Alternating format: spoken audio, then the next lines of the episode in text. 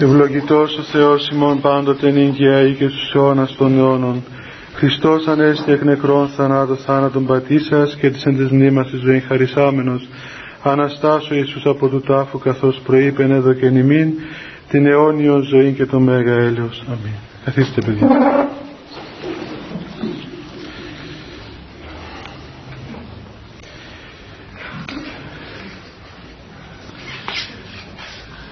Τώρα παιδιά με τη χάρη του Θεού αφού ξανασυναντηθήκαμε μετά την εβδομάδα αυτή τη μεγάλη των παθών του Χριστού και της Αναστάσεως θα συνεχίσω με τη μελέτη των μακαρισμών του Χριστού. Βέβαια όπως καταλαβαίνετε δεν θα προλάβουμε φέτος γιατί νομίζω μόνο ακόμα δύο αυτοί και ακόμα μια φορά ίσως να είναι.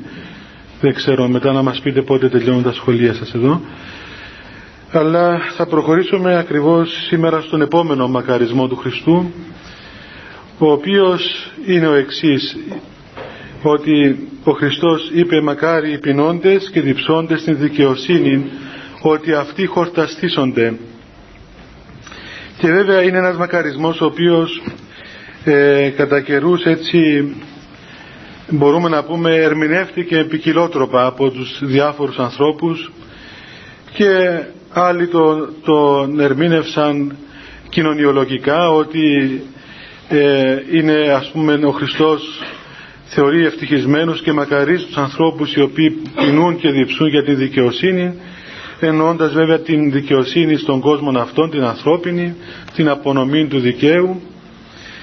Τέλος πάντων διάφορες ερμηνείες. Βέβαια όλες οι ερμηνείες είναι ας το πούμε έτσι ελεύθερες όσες δεν είναι ε, μέσα από τους Αγίους Πατέρες επεξεργασμένες διότι όπως ξέρουμε το Πνεύμα το Άγιον το οποίο ελάλησαν και έγραψαν το Ευαγγέλιο ο Χριστός ο οποίος μίλησε ερμηνεύεται μόνο με το ίδιο το Άγιο Πνεύμα. Έτσι λοιπόν η αυθεντική ερμηνεία οι αυθεντικοί ερμηνευτές των Λόγων του Θεού είναι μόνο και απολύτως οι Άγιοι της Εκκλησίας οι οποίοι κατέχουν το ίδιο Άγιο Πνεύμα το οποίο έπνευσε και φώτισε τους Αποστόλους και έγραψαν και ε, διατύπωσαν αυτά τα λόγια τα οποία είπε ο Χριστός όταν ζούσε. Έτσι λοιπόν όπως είπαμε και για, την, για τους άλλους μακαρισμούς ε, δεν έχουν καμία σχέση με τα εγκόσμια πράγματα γιατί ο Χριστός δεν μίλησε για τον κόσμο αυτόν. Και όταν λέει μακάρι οι πεινώντες και διψώντες την δικαιοσύνη δεν εννοεί την δικαιοσύνη του κόσμου τούτου. Γιατί ασφαλώς η δικαιοσύνη του Θεού είναι πολύ διαφορετική από την δικαιοσύνη των ανθρώπων. Και είναι ένα σημείο το οποίο είπαμε και άλλες φορές αλλά το δούμε έτσι πως δηλαδή οι πατέρες εβίωσαν και ερμήνευσαν τη δικαιοσύνη του Θεού. Λέει ένας Άγιος της Εκκλησίας μας ο Αβάσης Άκος ότι πρόσεξε πολύ καλά λέει μην είπεις τον Θεό δίκαιον διότι ο Θεός δεν είναι δίκαιος κρινόμενος βέβαια με, τα, με την ανθρώπινη δικαιοσύνη. Γιατί πως ο Θεός είναι δίκαιος τη στιγμή που ανατέλει τον ήλιο επί δικαίους και αδίκους και βρέχει επί πονηρούς και αγαθούς; Ερωτά ο ίδιος ο Άγιος. Εφόσον το λέει ο Χριστός στο Ευαγγέλιο ότι ο, ο πατήρ ο ουράνιος είναι αγαθός, είναι έσπλαχνος, αγαπάει τον κόσμο γιατί ανατέλει τον ήλιον επί δικαίους και αδίκους και βρέχει επί πονηρούς και αγαθούς και τα και παρέχει δηλαδή τη χάρη του εις όλους ανεξαιρέτως. Δεν κάνει ο Θεός εξαιρέσεις. Εάν, εάν ο Θεός είχε την δικαιοσύνη τη δική, τη δική μας, την κοσμική δικαιοσύνη, τότε έπρεπε εις τους αμαρτωλούς ανθρώπους να μην παρέχει ας πούμε τα αγαθά να μην παρέχει όσα παρέχει στους ανθρώπους οι οποίοι είναι Άγιοι, είναι ενάρετοι. Και είναι και ένα ερώτημα αυτό το οποίο ε, πολλές φορές σκανδαλίζει τη λογική ε, των χριστιανών, ας το πούμε έτσι. Διότι πολλοί άνθρωποι οι οποίοι πιστεύουν στον Θεό και κάνουν καλά έργα και εκκλησιάζονται και ξέρω εγώ κάνουν ό,τι μπορούν σκανδαλίζονται όταν δουν ότι ε, η δική τους ζωή πολλές φορές είναι γεμάτη θλίψεις και πόνους και δυσκολίες ενώ εξ αντιθέτου η ζωή άλλων ανθρώπων οι οποίοι δεν είναι κοντά στο Θεό δεν εκκλησιάζονται, δεν προσεύχονται, δεν αγαπούν τον Θεό, δεν έχουν καμία σχέση με την Χριστό ζωή, η ζωή αυτών των ανθρώπων είναι πάρα πολύ καλή. Δεν έχουν δυσκολίες, δεν έχουν αποτυχίες, δεν έχουν αρρώσκες, όλα τους πάνε πολύ καλά και είναι ένα σκάνδαλο αυτό στην, ε, στη συνείδηση ας πούμε των ανθρώπων που πλησιάζουν τον Θεό. Βέβαια αυτό είναι κάτι το οποίο έχει έτσι ένα αφετηριακό λάθος, μια, μια αρρώστια πνευματική, διότι δεν καταλάβαμε καλά τι σημαίνει Θεός και για ποιο λόγο πλησιάζουμε τον Θεό. Εάν καταλαβαίναμε ότι ο λόγος που πλησιάζουμε τον Θεό και ο λόγος που αγαπούμε τον Θεό και ε, κάνουμε ό,τι κάνουμε, ας πούμε ότι μπορούμε να και κάνουμε, δεν είναι για να μας έχει ο Θεός καλά ή για να πάνε οι δουλειές μας καλά ή να είμαστε υγιείς, αλλά ο λόγος είναι ακριβώς γιατί πρώτα αγαπούμε τον Θεό και επιδιώκουμε να είμαστε συνεχώς μαζί με τον Θεό και περισσότερο αιώνια να παραμένουμε τον Θεό στην αιώνια βασιλεία Του. Αυτό όμως για να γίνει δεν είναι δυνατόν να γίνει δυστυχώς δεν είναι δυνατόν να γίνει εάν δεν περάσουμε διαμέσου πολλών θλίψεων. Έτσι μας το είπε ο ίδιος ο Χριστός ότι είναι ανάγκη να περάσουμε δια πολλών θλίψεων. Και ο λόγος που είναι ανάγκη διότι δεν θεραπεύεται διαφορετικά η, η φύση του ανθρώπου η οποία μετά την πτώση εζημώθηκε με την ειδονή και την φιλιδονία και τη φιλαυτία και τον εγωισμό δυστυχώς για να μπορέσει να καθαρίσει από όλα αυτά τα πάθη χρειάζεται να περάσει μέσα από το καμίνο αυτών των ποικίλων θλίψεων. Γιώργο, ελάτε πιο μπροστά. Ελάτε, όλοι εσείς πιο μπροστά έχει πολλούς απ' έξω. Άντε Στέλιο. Και εσύ. Να πάω και εγώ λίγο πιο... Δεν μπορώ. Άντε Γιώργο, ελάτε, ελάτε. Ελάτε γιατί μένουν έξω τα παιδιά και είναι κρίμα.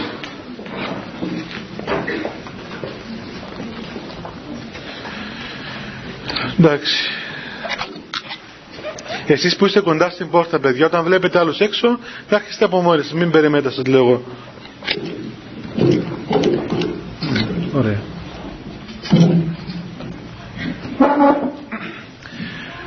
Άρα λοιπόν παιδιά και η δικαιοσύνη του Θεού έχει δικά της κριτήρια και δικό, δική της λογική να το πούμε έτσι. Θυμάμαι κάποτε ένα, ένας, ένας γέροντας προσπαθούσε να, να πει τι, τι είναι η δικαιοσύνη του Θεού. Και έλεγε όταν υποθέσουμε ότι πήγαμε σε ένα τραπέζι και έχει ας πούμε είμαστε ξέρω εγώ ε, δύο. Και έχει ένα, ένα φρούτο χαλασμένο και ένα φρούτο καλό. Η δικαιοσύνη η ανθρώπινη λέει ότι να, να κόψουμε από μισό καλό φρούτο και το φάμε. Έτσι αφού το ένα χαλασμένο είναι άχρηστο για πέταμα θα μοιράσουμε το ένα στα δύο, σε δύο ίσα μέρη και να πάρουμε αυτή είναι η δικαιοσύνη η Θεία Δικαιοσύνη όμως λέει ότι να του δώσεις του άλλου το καλό φρούτο και να κρατήσεις εσύ το χαλασμένο αυτό είναι η δικαιοσύνη του Θεού. Το είπε εξάλλου ο ίδιος ο Χριστός. Βλέπετε τι είπε. Λέει ότι αν κάποιος σε το ένα μάγουλο, να στρέψεις και το άλλο. Αυτό δεν είναι κοσμική δικαιοσύνη. Και αν κάποιος σε αγκαρεύσει να πάει σε ένα μίλι μαζί του, να πάει δύο. Και αν κάποιος σου πάρει το, το βανοφόρι σου, το σακάκι σου, να του δώσεις και το χιτόνα. Και αν κάποιος ε, σου παίρνει τα, τα χρήματά σου, να μην τα πετάς πίσω. Και αν κάποιος θέλει να δανειστεί από σένα να του δίνεις. Αυτό το πράγμα ε, στο γεροντικό λέει ότι κάποτε ένας, ένας αβάς ρώτησε ένα μικρό παιδί.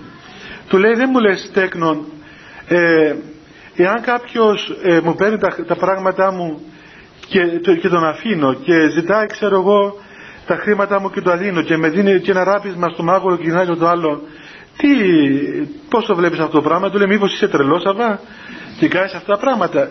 Βέβαια, ανθρωπίνος είναι τρέλα, διότι δεν είναι σωστό. Πώς θα του δώσεις όλα αυτά τα πράγματα; Πώς θα τον αφήσεις αυτό ας πούμε, να σε κακοποιήσει, να σε αδικήσει; Όμως, η συλλογική του Θεού δεν είναι έτσι, διότι όλα τα γεγονότα, όλες οι πράξεις που κάνουμε παιδιά έχουν μία, μία διάσταση μέσα στην αιωνιότητα.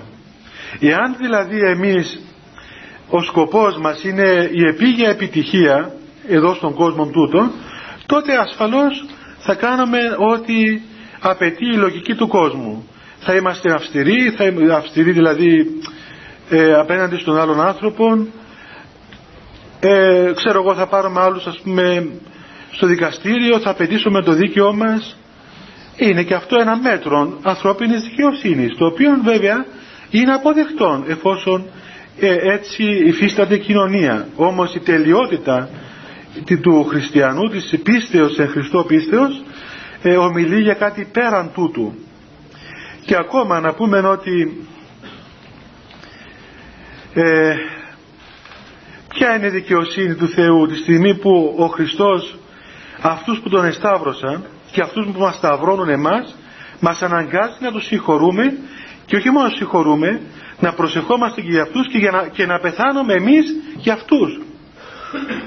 Βλέπετε δεν, δεν χωράει εδώ ανθρώπινη δικαιοσύνη. Δεν δικαιούμαστε δηλαδή να αποδώσουμε οφθαλμόν αντί οφθαλμού όπως έλεγε η Παλαιά Διαθήκη. Και η Παλαιά Διαθήκη το έλεγε βέβαια όχι για να ε, όπως νομίζουμε τώρα ας πούμε ότι πως το κάνει ο Θεός αυτό δόντα αντί οδόντος και οφθαλμό αντί οφθαλμού διότι οι Εβραίοι παιδιά όταν το έβγαζες σε ένα δόντι του Εβραίου σου έβγαζες σε αγώνες όλοι οπότε αν το έβγαζες σε ένα μάτι αυτό σου κόβε το κεφάλι οπότε ο Θεός για να τους βάλει λίγο στο, ας πούμε, στο καλούπι, είπε κοίταξε, ας σου βγάλει ένα μάτι ή θα σου κόψει το κεφάλι, του βγάζει ένα και εσύ μάτι. Ήταν μεγάλη άσκηση για τους Εβραίους αυτό το πράγμα. Ήταν, ήταν ε, δηλαδή, να, τους έκλεινε την, την κακία. Και αν σου βγάλει ένα δόντι, μην του βγάλεις στη αγώνα του, βγάζει του και εσύ ακόμα ένα. Αυτό ήταν δηλαδή, ήταν, είχε θετική όψη. Δεν είναι ότι σώνει και καλά μα σου βγάλει ένα δόντι, πρέπει να του βγάζει και εσύ ένα. Αν θέλεις δεν του βγάζεις κανένα δόντι. Είναι καλύτερο αυτό. Αλλά το έκανε ο Θεός ακριβώς, το είπε ο Θεός για να κόψει την κακία των ανθρώπων, να μην τους αφήσει να αναχαλίνωτη. Ήταν παιδαγωγία αυτό προς την τελειότητα του Ευαγγελίου. Αλλά ακόμα πέραν τούτου παιδιά, η δικαιοσύνη η οποία, για την οποία ομιλεί εδώ ο Χριστός και την οποία πρέπει να πεινούμε και να διψούμε δεν είναι μία ιδέα όπως τίποτε από όλα όσα είπε ο Χριστός δεν είναι μια ιδέα. Έτσι είπαμε και άλλη φορά ότι ούτε η χαρά ούτε η ειρήνη ούτε η παραότητα τίποτα από όλα αυτά δεν είναι ούτε ιδέα ούτε αρετή ούτε αξία ούτε ιδανικών. Είναι υπόστασης είναι ο Χριστός η δικαιοσύνη μας εμάς δηλαδή είναι ο Χριστός με ποια έννοια ότι και από, την, ε, από τη σημασία ακόμα της λέξης δικαιοσύνη ότι ο άνθρωπος λαμβάνοντας μέσα του τον Χριστόν τη χάρη του Αγίου Πνεύματος αυτόν την θεϊκή ενέργεια έτσι δικαιώνεται ο άνθρωπος ώστε να μπορέσει να προχωρήσει ας πούμε στη ζωή του και να προχωρήσει, να προχωρήσει στην Βασιλεία του Θεού. Το λέει και η Αγία Γραφή ότι ο Χριστός είναι η δικαιοσύνη μας, εμάς. Αυτός εδικαίωσε τον άνθρωπο, τον, τον εκατέστησε ε, ικανόν να, να δεχθεί την χάρη του Αγίου Πνεύματος. Άρα λοιπόν όταν λέει ότι μακάρι πεινώντες και διψώντες στη δικαιοσύνη ότι αυτοί χορταστήσονται δεν, δεν σημαίνει τίποτα το εγκόσμιο, τίποτα το κοινωνιολογικό, τίποτα το νομικό, έτσι το δικανικό, αλλά σημαίνει απόλυτα ότι είναι μακάρι αυτοί οι οποίοι πεινούν και διψούν για τον Χριστό, διότι αυτοί θα, χορτασ, θα χορταστούν, θα χορταστούν από την παρουσία του Χριστού. Αυτή είναι κατακρίβεια η ερμηνεία του λόγου αυτού του Ευαγγελίου. Και έτσι για να δούμε πώς γίνεται αυτό το πράγμα. Καταρχάς, αν το δούμε στη φυσική μας ζωή παιδιά, ότι ε, για να μπορέσει ένας άνθρωπος να ζήσει πρέπει να τρώει. Έτσι, πρέπει να τρώει. Άμα δεν τρώει θα πεθάνεις. Για να τρώει βέβαια πρέπει να τρώει ικανοποιητικά, να τρώει να χορταίνει. Για να χορταίνει πρέπει να έχει όρεξη. Έτσι πρέπει δηλαδή να πεινά, να αισθάνεται αυτό το αίσθημα της πείνας, να έχει όρεξη να φάει και να πιει για να μπορέσει να συντηρηθεί. Εάν δεν έχει αυτή την όρεξη και καταλήξει στην ανορεξία, τότε οπωσδήποτε σιγά σιγά θα αρχίσει να φθήνει, να δυνατίζει, να ξέρω εγώ να αρρωσταίνει και να ίσως και να πεθάνει. Και μάλιστα ε, λένε και είναι αποδειγμένο ιατρικά αυτό ότι η ανορεξία είναι ασθένεια η οποία έχει εμπολίσει τις ρίζες στην ψυχολογία του ανθρώπου και ε, όπως ας πούμε από τη μια άκρη είναι η βουλημία η οποία τρώει κανείς ακατάπαυστα ας πούμε από το άλλο άκρο το αντίθετο είναι η ανορεξία που κανείς δεν μπορεί να φάει, δεν θέλει να φάει όλα του φέρουν τα ιδιαστικά και καταλήγει ας πούμε ο άνθρωπος αυτός στο να αρρωστήσει ή ακόμα και να κινδυνεύσει να αποθάνει. Το ίδιο συμβαίνει και στην πνευματική έτσι υπόσταση του ανθρώπου και νομίζω ότι αυτό το γεγονός είναι κάτι το οποίο ε, χαρακτηρίζει έτσι την νεότητα σήμερα. Σας είπα και άλλη φορά ότι είναι τραγικό και είναι παρατηρημένο το να, ότι βλέπουμε νέους ανθρώπους οι οποίοι δεν έχουν καμία ανέφεση για τίποτα. Δηλαδή δεν θέλει τίποτα. Απολύτως τίποτα. Μοιάζει με έναν άνθρωπο ο οποίος είναι ανόρεκτος και βλέπεις του περιγράφεις ξέρω εγώ εκεί ας πούμε μακαρόνια, κυφτέδες, ε, ε, ε, σούβλες, κοτόπουλα όλα αυτά τα φαγητά που σας αρέσουν και δεν του κάνει καμία όρεξη. Τα αισθάνει τα ίδια. Οπότε και το άλλο του ανθρώπου πνευματικά του περιγράφεις ξέρω εγώ πράγματα πνευματικά ε, πράγματα τα οποία το συγκινούν και δεν έχει καμία αίσθηση για αυτά. Ακόμα μπορεί να το περιγράψει κανείς και πράγματα τα οποία είναι κοσμικά. Δηλαδή και πράγματα ακόμα ξέρετε και πράγματα αμαρτωλά. Και αυτά ακόμα δεν του κάνουν καμία αίσθηση. Δηλαδή φτάνει, είναι δυνατόν να φτάσει ο άνθρωπος σε τέτοια πνευματική ανορεξία που τίποτα να μην τον, να μην τον ελκύει. Ούτε ακόμα και η φιλιδονία η οποία ας πούμε είναι ελκυστική στην ανική ηλικία ούτε αυτή ακόμα. Δεν ξέρω εάν έχετε δει τέτοια παιδιά, εγώ έχω δει πολλά τα οποία πράγματι βυθίζονται μέσα σε αυτόν τον μηδενισμό. Μηδενίζουν τα πάντα. Και είναι πάρα πολύ δύσκολο, είναι πάρα πολύ δύσκολο να μπορέσει κανείς να πλησιάσει αυτόν τον άνθρωπο. Γιατί δεν το συγκινεί τίποτα. Τίποτα. Ούτε η αγάπη τον πιάνει, ούτε ξέρω αν του τάξεις ας πούμε δόξα, ούτε αν του τάξεις χρήματα, ούτε αν του τάξεις ειδονές, τίποτε. Όλα αυτά τα έχει, τα έχει συγχαθεί και μόνο που τα σκέφτεται τα αισθάνονται όλα τόσο, τα αισθάνεται όλα τόσο μαύρα και άραχνα και καταλήγει ο άνθρωπος να φτάσει σε μία έτσι νέκρωση. Είναι δηλαδή ζωντανός νεκρός. Αυτό είναι πολύ δύσκολη κατάσταση, πάρα πολύ δύσκολη κατάσταση και εάν δεν είναι ψυχοπαθολογική που να θέλει δηλαδή γιατρό να πούμε κάπου να συνέρθει και είναι καθαρά πνευματική τότε χρειάζεται πράγματι εδώ ε, ευχές και παρουσία μεγάλων Αγίων για να μπορέσουν να, να συνταράξουν αυτόν τον άνθρωπο. Είναι σαν όπως καμιά φορά ακούτε στην ιατρική που κάποιον τον πιάνει η καρδία του και του κάνουν ξέρω εγώ ένα σοκ δυνατό και αν σύστε συνήθως διαφορετικά τέλειωσε. Ε, έτσι συμβαίνει και με αυτούς τους ανθρώπους. Είναι πράγματι πολύ δύσκολο.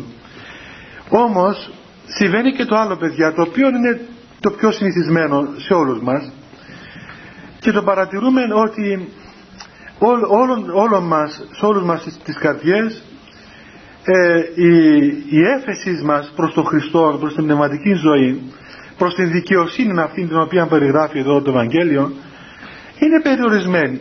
Βλέπετε όλοι αγαπούμε τον Χριστό ο καθένας κατά τα μέτρα του. Άλλος λίγο, άλλος πολύ, άλλος περισσότερο άλλος πάρα πολύ, άλλος ελάχιστον ή τίποτα ή ακόμα εξ του αισθάνεται μια έχθρα προς το πρόσωπο του Χριστού τι είναι αυτό το οποίο ε, ρυθμίζει δηλαδή τον πόθο μας;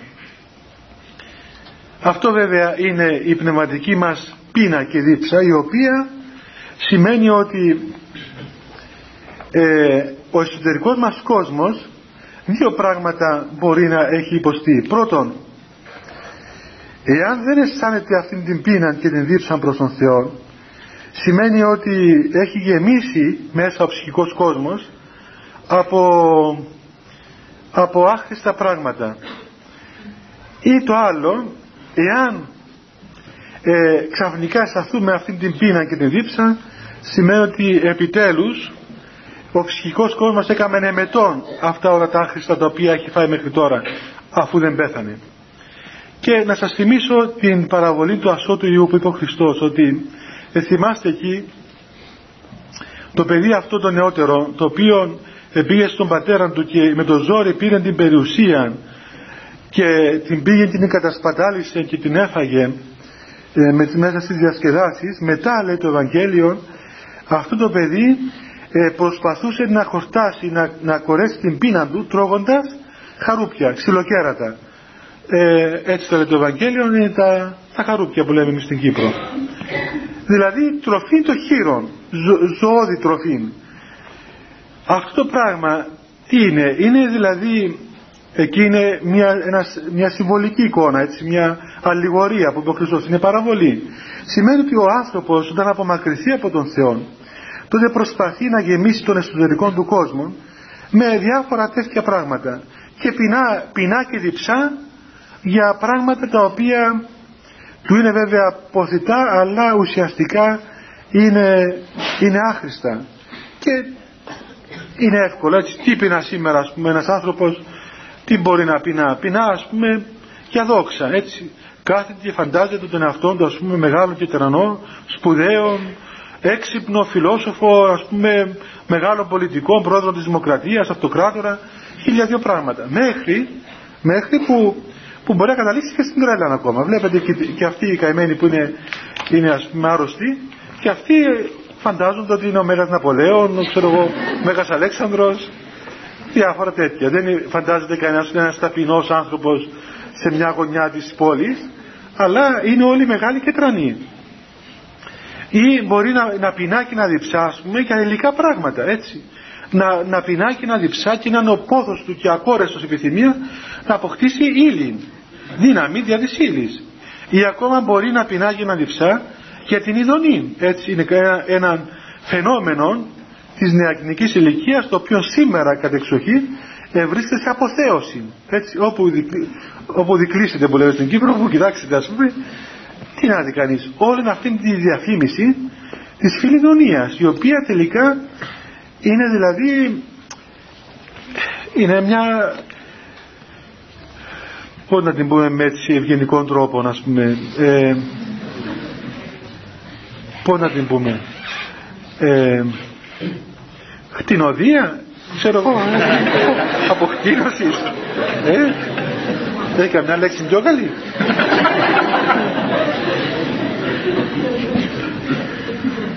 Είναι φοβερό είναι φοβερό παιδιά δηλαδή τον, αυτή όλη η διαφήμιση ας πούμε τη, της, ε, αυτής της ακολατρίας είναι απίστευτο πράγμα και βέβαια είναι και ένας δείκτης του πολιτισμού μας, έτσι. Ένας δείκτης του πολιτισμού. Τέλος πάντων, είναι πείνα και δίψα αυτό το πράγμα.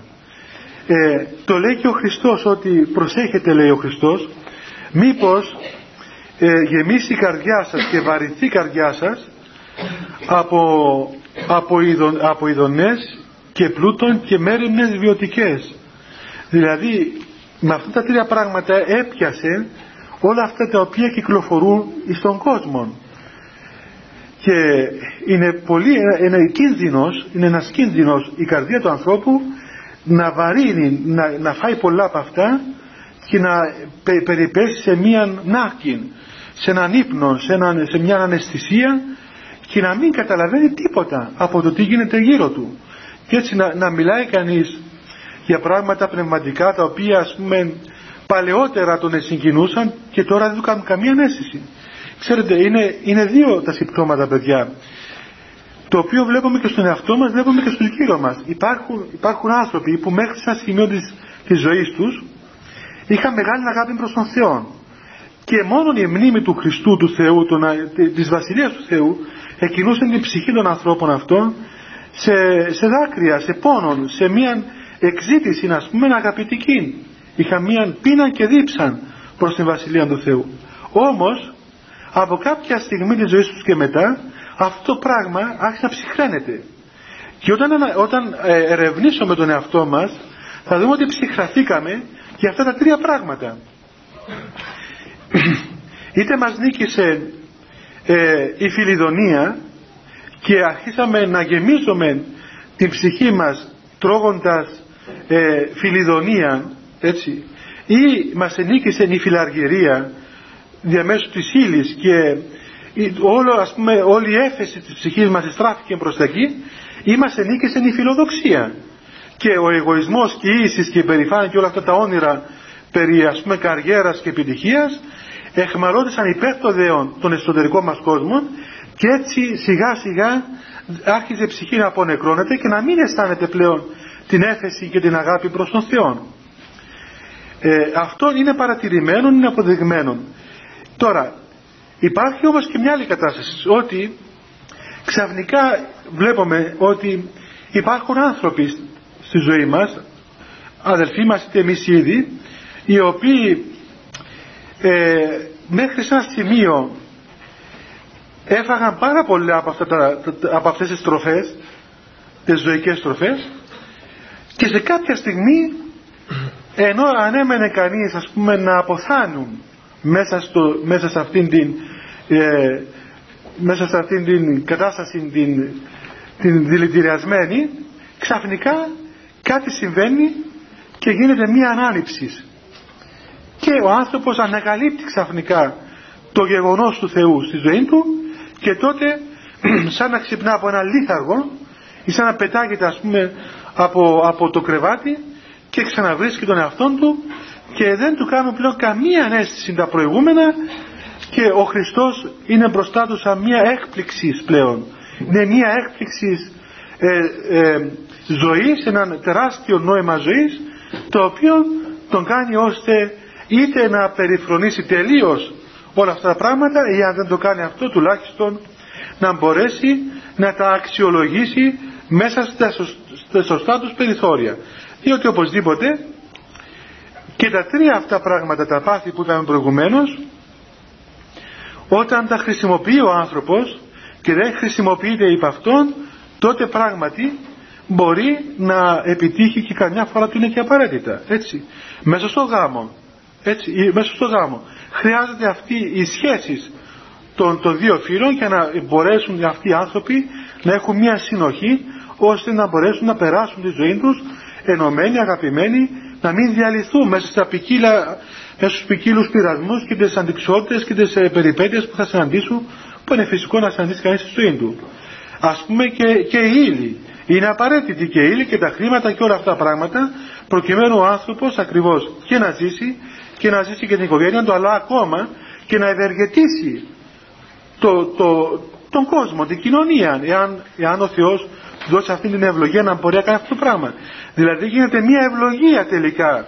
Αυτό το οποίο μπορούσε να γίνει μια αιτία καταστροφής γίνεται μια ευλογία εάν ο άνθρωπος το χρησιμοποιήσει σωστά.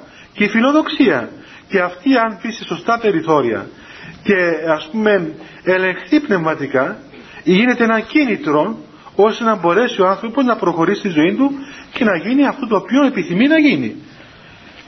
Αλίμονο παιδιά εάν, εάν ε, η, απάθεια, η εχριστό απάθεια ήταν απάθεια ας πούμε Ινδουιστική όπου νεκρώνονται τα πάντα.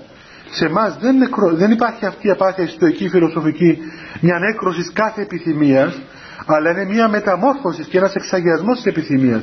Άρα λοιπόν η φιλιδονία γίνεται Αγία Φιλιδονία όταν στραφεί ο έρος και η αγάπη προς τον Θεό και προς την ε, ευλογία του γάμου αυτή η, κακή στροφή προς την ύλη γίνεται σωστή και καλή και αγία όταν αξιοποιείται η ύλη πνευματικά και χρησιμοποιείται για την σωτηρία μας και η φιλοδοξία και αυτή ακόμα αγιάζεται και αξιοποιείται πνευματικά όταν και αυτή την εντάξουμε τόσο μέσα στον εχριστό αγώνα μας όσο και μέσα στον αγώνα της καθημερινής μας ζωής.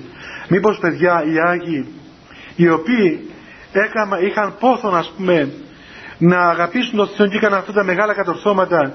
Δεν το έκαναν γιατί ήθελαν δηλαδή ας το πούμε έτσι εφιλοδοξούσαν να φτάσουν ας πούμε τον Θεό ήταν μια αγία κίνηση σε αυτό το πράγμα. Και είναι λάθος στην ηλικία σας να σας πιάνει αυτός ο λογισμός του δίθεν, της δίθεν ταπεινώσεως η οποία δεν είναι της ώρας της δικής σας και προκειμένου ας πούμε να είσαστε ταπεινοί ε, αρνείστε να κάνετε πράγματα τα οποία πρέπει να κάνετε. Και μπορούμε να πούμε ότι στην ηλικία αυτή όπως έλεγε και ο, ο γέροντας ο, ο Παΐσιος ότι χρειάζεται το κίνητρο του εγωισμού έντινη μέτρο, έντινη μέτρο ώστε να μπορέσει να κινηθεί η νεανική η ψυχή στην πορεία. Διότι ε, εάν δεν μπορέσει να κάνει αυτό το πράγμα και, και χάσει το, το θάρρος ο νέος άνθρωπος και μείνει έτσι ας πούμε απογνωσμένος και απελπισμένος και έχοντας μια κακομοιριά στον εαυτό του τότε, τότε οπωσδήποτε θα συναντήσει τεράστια προβλήματα θα κλειστεί μέσα, δεν θα κάνει τίποτα στη ζωή του και ε, θα χρειαστεί μετά ακόμα και γιατρός για να μπορέσει να συνέρθει. Είναι κάτι το οποίο ε, χρειάζεται πολύ διάκριση. Τέλος πάντων, Άρα, γύρισε για να πάω την να... Όμως να ξέρετε παιδιά ότι τελευταία χρονιά που επιτρέπονται οι κασέτες έτσι από τον χρόνο δεν έχει κασέτες διότι ε,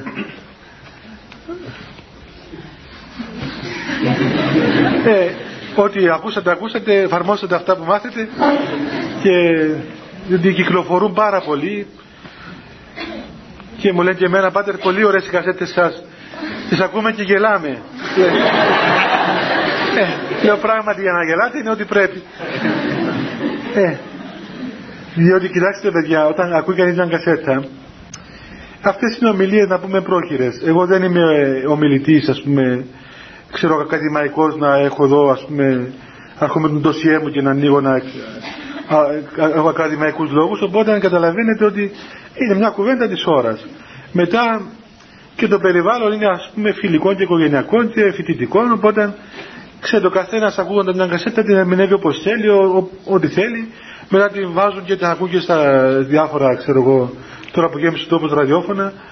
Ε, δεν έχουν και αυτοί πώς να γεμίσουν τα, τις ώρες του ραδιοφώνου οπότε με βάζουν και εμένα μέσα και ακούω και εγώ μου στέλνουν γράμματα από τη Ρόδο τώρα κάποιον είστε από τη Ρόδο που Ρόδο, την Πάτρα, την Κόρυθο, την Αυστραλία ξέρω εγώ τα, τη, πώς τη λένε τα Γιάννενα ε, και τουλάχιστον να και τίποτα σοβαρό να είχα και εγώ μούτρα να βγω να έτσι δεν είναι ας πούμε τίποτα. Γι' αυτό καλύτερα από τον χρόνο να σταματήσουμε Βασίλη. Ε, έτσι να, να, ακούτε τα εδώ και εντάξει, εφαρμόζετε τα όσα θυμάστε. Για να επανέλθουμε παιδιά στο θέμα μας, τώρα το ερώτημα έτσι για να το πούμε πιο πρακτικά, να φύγουμε από την θεωρητική πλευρά. Τι κάνουμε εμείς, ας πούμε, ένας άνθρωπος ο οποίος δεν αισθάνεται μέσα του αυτήν την, αυτήν την επιθυμία ή την αισθάνεται ας πούμε ε, περιορισμένη. Δεν έχει μεγάλη επιθυμία προς τον Θεό. Τι κάνει αυτός ο άνθρωπος; Πώς αυξάνει η επιθυμία προς τον Θεό. Αυτό είναι ένα ερώτημα το οποίο απασχόλησε και απασχολεί όλους μας. Έτσι παιδιά; Πώς μπορούμε να αγαπήσουμε τον Θεό περισσότερο; Και ποια είναι αυτή η μέθοδος; Το πρώτο πράγμα που κάνουμε συνήθως είναι βέβαια να θέλουμε. Εντάξει, αυτό το θέλουμε. Θέλουμε. Οπωσδήποτε, λίγο πολύ επιθυμούμε να έχουμε μια περισσότερη σχέση αγάπης προς τον Θεό. Αν και ξέρετε ότι καμιά φορά μπαίνει και αυτός ο πειρασμός μέσα, μέσα μας, δεν θέλουμε πολλές σχέσεις. Θέλουμε σχέσεις έντινη μέτρο. Γιατί λέμε ότι ε, λέμε να πούμε ας πούμε ναι, να πούμε να γίνει το θέλημα του Θεού ό,τι θέλει ο Θεός αλλά και αν ο Θεός θέλει τίποτα που εμείς δεν το θέλουμε. Τι θα γίνει τότε; Ή αν θέλει τίποτα παραπάνω από αυτά που του επιτρέπονται. Και λέει κανείς κοίταξε να πούμε ό,τι θέλει ο Θεός να γίνει το θέλημα του Θεού. Αλλά τότε, τότε καμιά φορά βλέπω ότι μέσα μας αμέσως ξεπετάγεται σαν ελαττήριο ας πούμε μια αντίσταση του εαυτού μας η οποία αντιδράει στην ολοκληρωτική αποδοχή του Θείου θελήματος. Γιατί φοβόμαστε τον Θεό ότι πιθανόν να θέλει κάτι το οποίο εμείς δεν μην το θέλουμε. Οπότε καλά είναι να περιορίσει το θέλημα του ο Θεός και να βρούμε ας πούμε κάποια έτσι συμβαστική λύση. Δηλαδή να θέλει και αυτός λίγο, να θέλουμε και εμείς λίγο και να ε, συμφωνήσουμε ας πούμε. Να μην θέλει πολλά πράγματα γιατί τότε θα αρχίζουν να, τα πράγματα να μην πηγαίνουν καλά. Θα γίνονται σκούρα για μας. Θα στριμωχτούμε. Νομίζουμε έτσι. Δεν είναι έτσι παιδιά τα πράγματα. Ο Θεός έχει αρχοντιά. Ο Θεός είναι πατέρας. Έχει ελευθερία. Τον άνθρωπο δεν τον σκλαβώνει, τον ελευθερώνει τον άνθρωπο. Αλίμονο δηλαδή αν το θέλημα του Θεού εστραγγάλιζε τον άνθρωπο. Αλλά αυτό είναι η δική μας αρρώστια η οποία αντιδρά και μας κάνει να φοβόμαστε. Ας πούμε όμως ότι τελικά ε, έχουμε αυτόν το θάρρος και λέμε ότι όχι, πράγματι θέλουμε να ζήσουμε με Θεό. Αλλά ε, η ψυχή μας δεν κινείται.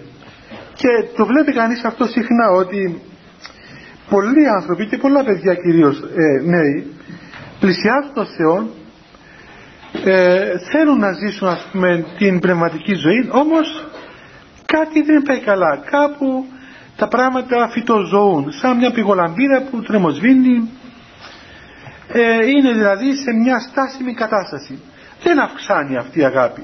Ενώ, ενώ παιδιά η αγάπη εκφύσεως είναι ένα πράγμα το οποίο αυξάνει. Όταν δεν αυξάνει η αγάπη τότε γίνεται ένας κορεσμός ε, αγαπάς ξέρω εγώ έναν άνθρωπο τον αγαπάς μια μέρα, ένα χρόνο, πέντε μήνες ξέρω εγώ πέντε χρόνια κάπου το βαριέσαι.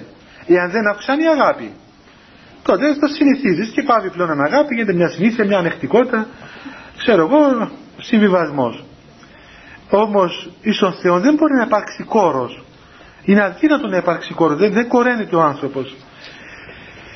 Γιατί λοιπόν δεν αυξάνει αγάπη; Ο λόγος που δεν αυξάνει αγάπη παιδιά είναι διότι δυστυχώς ε, γεμίζουμε το στομάχι μας, το πνευματικό μας στομάχι, ας πούμε, την ύπαρξή μας, τη γεμίζουμε με αυτά όλα τα άχυρα πέτρο για νοάστος Υιός.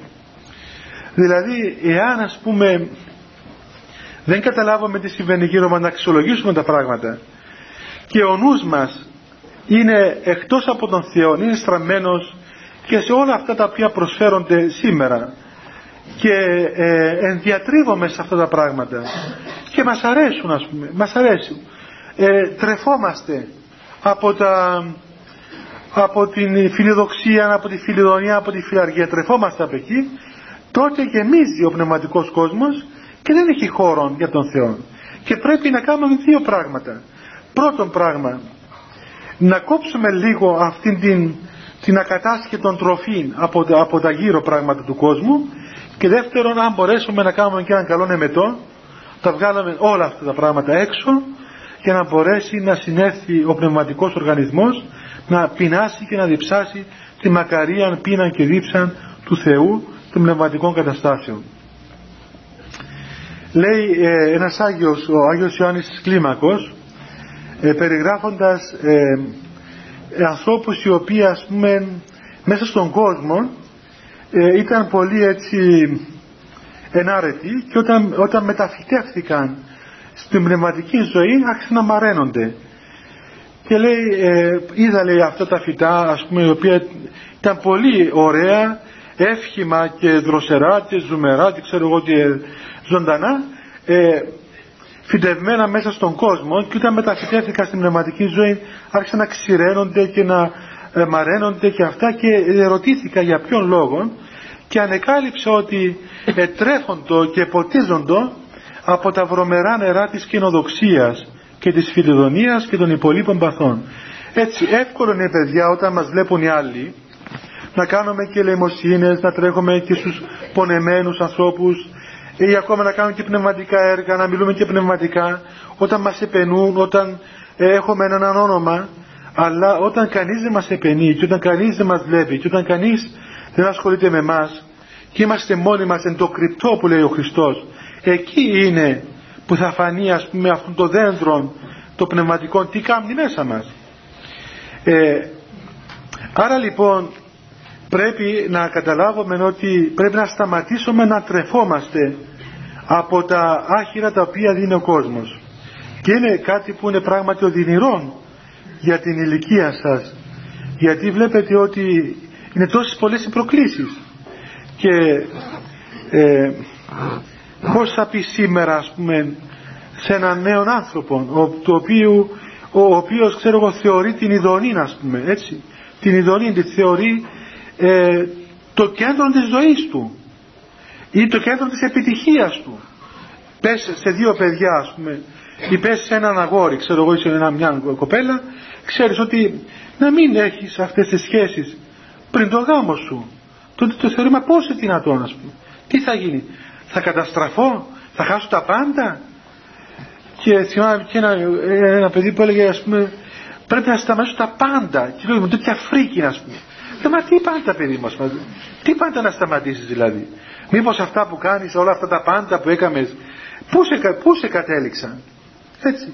Νομίζεις ότι, ότι τώρα που κάνεις τα πάντα τι έγινες παντοδύναμος, παντογνώστης ε, εγέμισες ζωή ναι το, το, αποτέλε, το αποτέλεσμα είναι ότι κάνοντας τα πάντα έχασες και τα πάντα και έμεινες έτσι και, και νεκρός και άδειος. Δηλαδή δεν κατάφερες τίποτα. Αυτό είναι το αποτέλεσμα. Μακάρι να εάν ας πούμε υπήρχαν αποδείξεις παιδιά ότι ο άνθρωπος κάνοντας τα πάντα βρίσκει τα πάντα ε, τουλάχιστον λέει κανείς όπως είπαμε και άλλη φορά ε, όποιος ενδιαφέρεται για αυτήν τη ζωή την επίγεια θα είχε μια επιτυχία αλλά δυστυχώς βλέπουμε ότι κάνοντας τα πάντα τα χάνουν όλα στο τέλος. Και, και τους γίνεται ακόμα και αυτή η ζωή βαρετή. Έτσι και αυτή η ζωή τους γίνεται βαριά. Ε, δεν είναι παιδιά ο άνθρωπος πλασμένος για να τα, τα τρώει όλα και αχόρταστα. Βλέπετε ακόμα και στη φυσική μας ζωή. Ούτε, τα ούτε τρώμε όλα τα πράγματα που βρίσκουμε μπροστά μας. Είμαστε παθάγα όντα ας πούμε. Ούτε πάλι μπορούμε να τρώμε συνέχεια και να μην σταματάμε ποτέ. Να πεθάνουμε από, από, από κόρο έτσι και στην πνευματική ζωή. Δεν μπορούμε ούτε να κάνουμε τα πάντα ούτε και να είμαστε ανεξέλεκτοι στα πάντα. Όλα χρειάζονται ένα μέτρο ο άνθρωπος είναι πλασμένος με μια συμμετρία και μια αρμονία. Άρα λοιπόν είναι δύσκολο, είναι οδυνηρό αλλά είναι απαραίτητο παιδιά όπως κάποιος που πρέπει να κάνει δίαιτα. Πρέπει να κάνει δίαιτα και πρέπει να υποφέρει διότι θα κάνει δίαιτα. Έτσι πρέπει να πεινά τρέχουν τα σάλια του να, να, κλείσει, να κλείσει ας πούμε τα ψυγεία, τις κουζίνες να κλείσει τα πάντα και όταν το πιάσει ας πούμε αυτή η, η ώρα ξέρω εγώ τότε μεταχειρίζει τα πάντα και από την κυδερότρεπα ακόμα υπήρχε τρόπο άμπαινε προκειμένου να φάει ας πούμε. Είναι, είναι έτσι διότι είναι η ανάγκη. Όμως πρέπει να σταθεί εκεί. Έτσι, έτσι πρέπει να γίνει παιδιά ή στον άνθρωπο ο οποίος θέλει να κάνει μια αποτοξίνωση του εαυτού του μια πνευματική αποτοξίνωση για να μπορέσει να επανέβρει τη φυσική αυτή των φυσικών πόθων προς τον Θεό, προς την πνευματική ζωή. Διαφορετικά θα βαρύνει και θα βαρύνει και θα βαρύνει και δεν θα καταλάβει τίποτα. Εκτός από την άρνηση, αυτήν την άρνηση των τροφών που μας προσφέρονται, αυτό είναι, ε, πώς να πούμε, το αρνητικό. Το θετικό τι είναι, ότι πρέπει να στραφεί ο άνθρωπος σε μια αναζήτηση, σε μια εξήτηση του Θεού.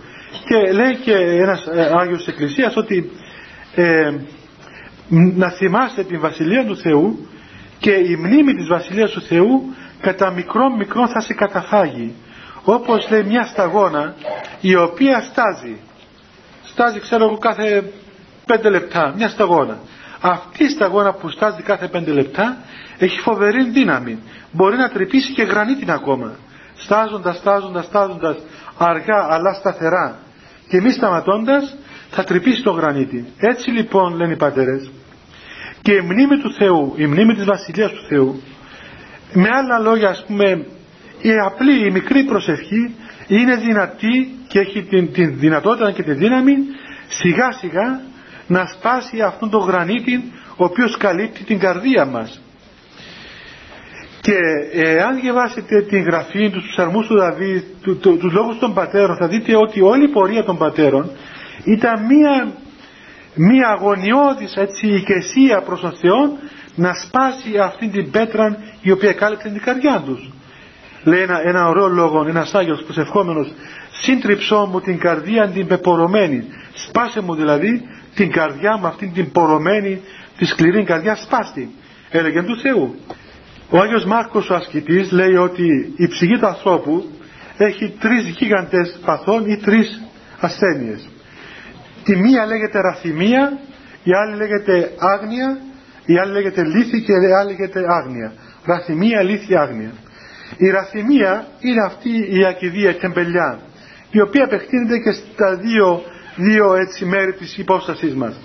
Αφενός μες σωματικά όταν ε, δεν έχουμε όρεξη να αγωνιστούμε πνευματικά έτσι δεν θέλουμε να νηστεύουμε, δεν θέλουμε να γρυπνούμε, δεν θέλουμε να στεκόμαστε, δεν θέλουμε να πάμε στην εκκλησία, δεν θέλουμε να προσευχηθούμε, ξέρω εγώ, ε, διαβάζοντας προσευχές κτλ. Αισθανόμαστε μια, μια ραθυμία και η πνευματική ραθυμία η οποία ε, δεν θέλει η ψυχή μας όλα αυτά τα πράγματα. Η άλλη, η άλλη είναι ε, η λύθη, δηλαδή η λύθη, τι σημαίνει λύθη στα ελληνικά; Ε; Ναι. ναι, η απώλεια της μνήμης, να μην θυμάται κανείς, αυτό σημαίνει λύθη. Ε, ναι, υπάρχει και μια λέξη που μοιάζει στη δημοτική με τη λύθη. Λυσμονιά. ναι, από εκεί. Ε, λυσμοσύνη. Έτσι. Η λύθη ξεχασά, δηλαδή όταν ο άνθρωπος, όταν ο νους του ανθρώπου δεν θυμάται τον Θεό. γιατί αυτό είναι αρρώσκια παιδιά; Είναι αρρώσκια διότι ο νους μας επλάστηκε από τον Θεό έχοντας μία εργασία και αυτή η εργασία λέγεται αέναος μνήμη Θεού. Ή αέναος προσευχή ή αδιάλειπτος προσευχή ή νοερά προσευχή. Κάθε πράγμα που ο νους κάθε πράγμα που κάνει ο νους και δεν είναι αδιάλειπτος προσευχή τότε δεν είναι η καταφύση λειτουργία του. Γι' αυτό βλέπετε ότι ο νους γυρίζει συνέχεια δουλεύει και εις μεν τους Αγίους δουλεύει συνέχεια συνέχεια προσευχόμενος έχει ένα ομνήμη Θεού και αυτό είναι κατά φύση η λειτουργία του όπως ήταν στον παράδεισο όπως έπλασε ο Θεός εις δε εμάς όλους που δεν έχουμε χάρη ο νους μας δουλεύει αλλά δουλεύει και τι κάνει πετάει ας πούμε από εδώ από εκεί όπου είναι η καρδιά μας πού είναι η καρδιά μας; Η καρδιά μας είναι ξέρω εγώ ε, Τέλος πάντων, ξέρετε που πάει η καρδιά μας, εκεί είναι. Ο καθένας ας το βρει μόνος του. Έτσι. Το επειδή ο Χριστός, όπου είναι η καρδιά σας, εκεί θα είναι και ο νους σας, εκεί θα είναι και ο θησαυρός σας. Οπότε, αν θέλετε να καταλάβετε πού, πού κολλούμε, ας πούμε, τι έχουμε μέσα μας, δέστε τι όταν σκεφτόμαστε χαμογελούμε. Ε, βλέπετε καμιά φορά μερικούς ανθρώπους που είναι μόνοι τους και σκέφτονται και μερικές φορές χαμογελούν από μόνοι τους. Και του λες τι, γιατί χαμογελάς; Και ο ένας σκέφτηκε ξέρω εγώ το ταξίδι που θα κάνει στην Αγγλία, ο άλλος σκέφτηκε την, το διαγώνισμα στο πανεπιστήμιο ότι πήρε 10 ας πούμε, ενώ δεν έγραψε για τίποτα. Άλλο σκέφτεται, ξέρω εγώ, ότι επέτυχε, ας πούμε, συναισθηματικά, άλλο επαγγελματικά κτλ. Έτσι είναι. Κάθε άνθρωπος, ανάλογα με το τι έχει μέσα του, χαμογελά. Ένας ασκητής σκέφτεται ξέρω εγώ ότι ας πούμε απόψε έχουμε αγρυπνία ας πούμε και αντί να είναι 8 ώρες είναι 12 και αισθάνεται ευτυχής ας πούμε που η αγρυπνία θα είναι 12 ώρες.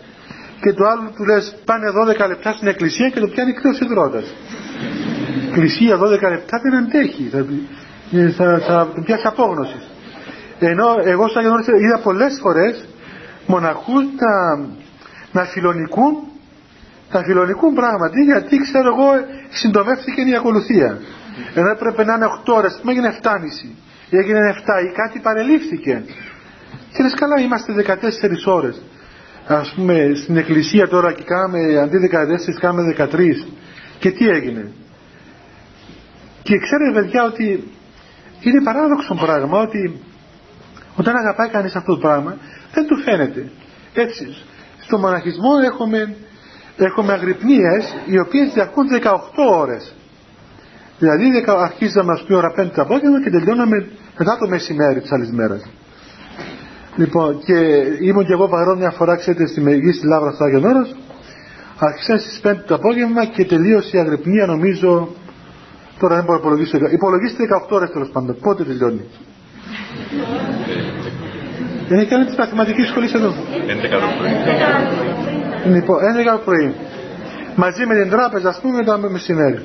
Οπότε ένας Γερμανός εκεί, θα το είπα κι άλλη φορά, μόλις τέλειωσε αγρυπνία, είπε ότι εγώ θα γίνω Ορθόδοξος. Διότι εδώ υπάρχει ο Θεός. Και λέμε, τι έπαθες; Λέει, εγώ 18 ώρες μέσα στην εκκλησία, απίστευτο πράγμα. Και, και να μην καταλαβαίνω τίποτα, και πώς άντεξα 18 ώρες μέσα στην εκκλησία. Και όμως παρέμεινε. Έτσι. Διότι ακριβώς Ποιος; ε, όχι εκεί πάνω ρε παιδάκι, μόρφωσα και με άλλο.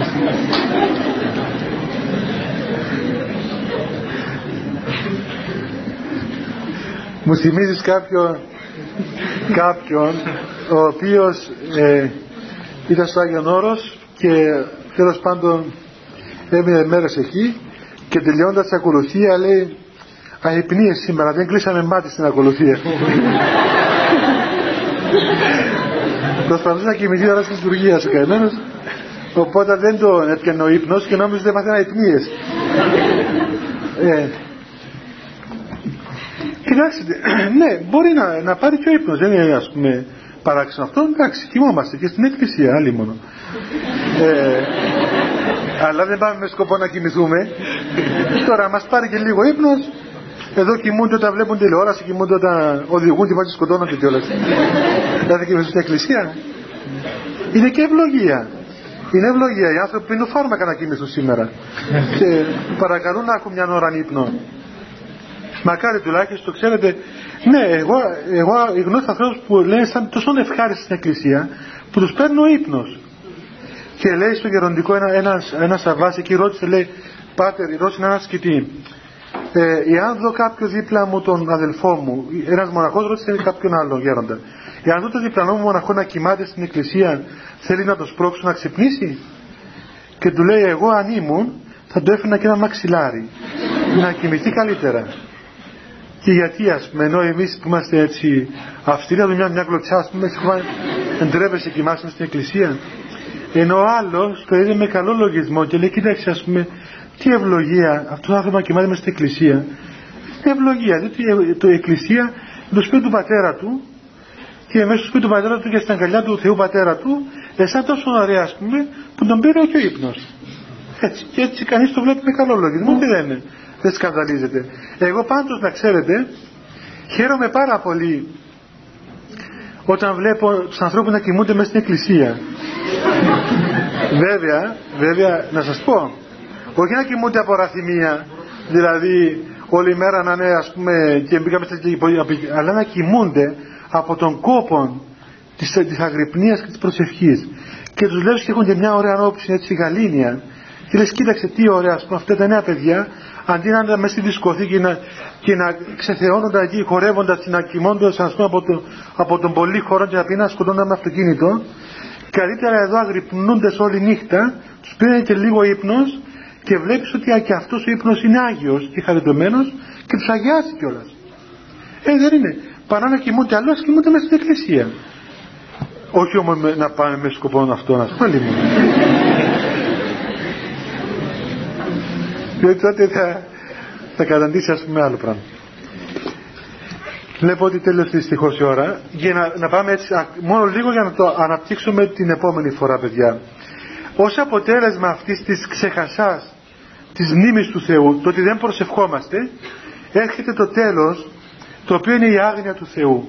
Η άγνοια του Θεού, παιδιά, δεν είναι διανοητική, δεν είναι γνωσιολογική. Άγνοια σημαίνει μη μετοχή στην εμπειρία του Θεού. Όταν δεν έχουμε φιλοπονία και όταν δεν έχουμε προσευχή, τότε είναι φυσικό να μην γνωρίζουμε και τον Θεό. Και όταν δεν γνωρίζουμε τον Θεό, τότε πράγματι δεν πεινούμε και δεν διψούμε τον Θεό. Άρα για να επιστρέψουμε στο μακαρισμό του Χριστού, ε, τότε μόνο δεν αισθανόμαστε τον πόθο προς τον Χριστό όταν δεν τον γνωρίζουμε. Και τότε δεν τον γνωρίζουμε όταν γεμίζουμε την καρδιά μας με άχρηστα πράγματα του κόσμου τούτου. Επομένως δηλαδή, εάν θέλουμε να κάνουμε μια κίνηση προς τον Θεό, πρέπει πρώτον πράγμα να κόψουμε, να κόψουμε την εισδοχή των αχρήστων στην καρδία μας, να κάνουμε τον εμετών αυτών των καλών και να μπούμε στο περιθώριο της αγωνιστικότητας, της φιλοπονίας, της προσευχής, η οποία θα φέρει σαν αποτέλεσμα τη γνώση του Θεού. Τώρα, ε, πότε τελειώνετε με το καλό εσείς τα μαθήματά σας; Τι; Πότε;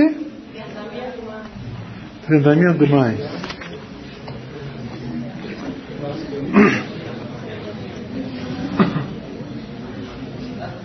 δηλαδή έμεινε ακόμα μια φορά μόνο.